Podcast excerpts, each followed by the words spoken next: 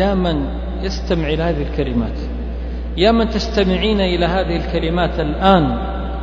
هل تريد هل تريدين أن تمتع عينك بالنظر إلى وجه الله عز وجل؟ سوف تقول نعم. السؤال الثاني. هل العمل الذي تمارسه يوميا يجعلك تصل إلى هذه النهاية الجميلة؟ قد يكون الجواب نعم وقد يكون الجواب لا. إذا غير عملك لتتمتع برؤية ربك الجميل الذي سيتمتع به غيرك وسيتلذذ بالنظر إليه غيرك. الأنبياء والصديقين والشهداء والصالحين زاحم. وفي ذلك فليتنافس المتنافسون.